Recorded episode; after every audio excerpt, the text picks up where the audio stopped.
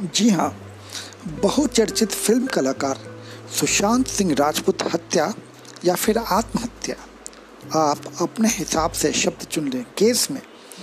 जैसे जैसे दिन बीत रहे हैं, जुबानी जंग तेज हो रही है और ये जंग हो रहा है, फ़िल्म कलाकार कंगना रनौत और शिवसेना के नेता संजय राउत के बीच। राजनीति चश्मे से देखें और सुने तो एक प्रश्न जहन में आता है कि क्या कंगना कंगना रनौत की पॉलिटिकल लॉन्चिंग कर रहे हैं शिवसेना के संजय राउत? नमस्कार दोस्तों, आप सुन रहे हैं इलेक्शन चस का जायका लोकतंत्र का, और आज हम अपने इस एपिसोड में इसी विषय पे बात करेंगे। दोस्तों, अक्सर मैं कहता हूँ कि राजनीति की फिसलन भरी डगर पर चलने के लिए विपक्ष का होना बहुत ज़रूरी है।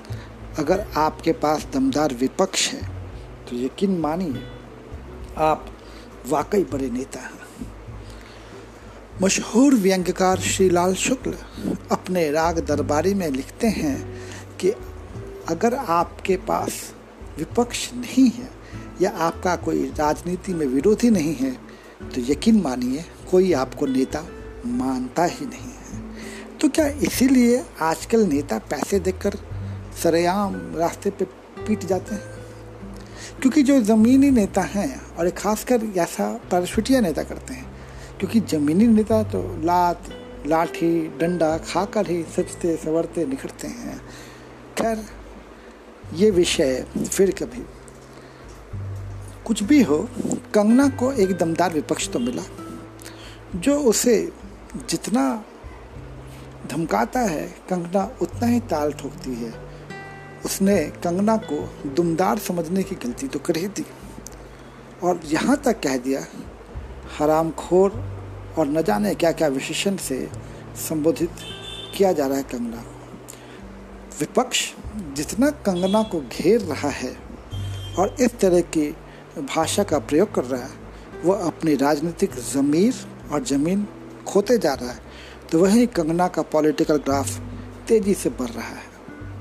दोस्तों, ताज़ा खबर मिलने तक कंगना को वाई कैटेगरी की सुरक्षा और शिवसेना के धुर विरोधी राज ठाकरे की पार्टी का समर्थन मिला तो वहीं Shiv Sena dominated Bombay municipal corporation BM से कंगना रनौत के ऑफ़िस को नोटिस थमा रही हैं और उस ऑफ़िस को तोड़ने की धमकी दे रही है। अब इसके बाद शिवसेना ऐसे घिरती जा रही है कि आज संजय राउत की हालत ऐसी हो गई कि मानो अब उनसे न निगलते बन रहा, न उगलते बन रहा।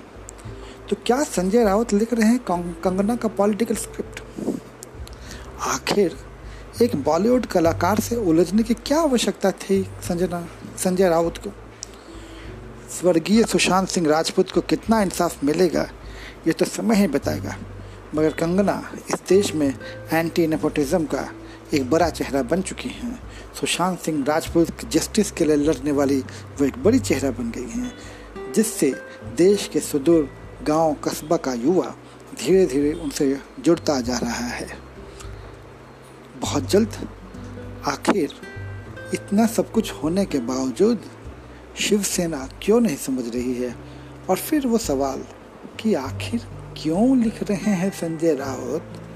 कंगना की पॉलिटिकल लॉन्चिंग की स्प्रेड अगर आपके पास उत्तर होगा दोस्तों तो बताइएगा ज़रूर। हमारे इस पॉडकास्ट को शेयर कीजिए और आप हमसे जुड़ सकते हैं। हमारे फेसबुक इलेक्शन चस्का पे भी जाके आप इस पर कमेंट कर सकते हैं, इस आर्टिकल पर कमेंट कर सकते हैं, लिख सकते हैं और बता सकते हैं कि आखिर क्यों संजय राउत लिख रहे हैं कंगना की पॉलिटिकल लॉन्चिंग की कहानी। धन्यवाद दोस्तों।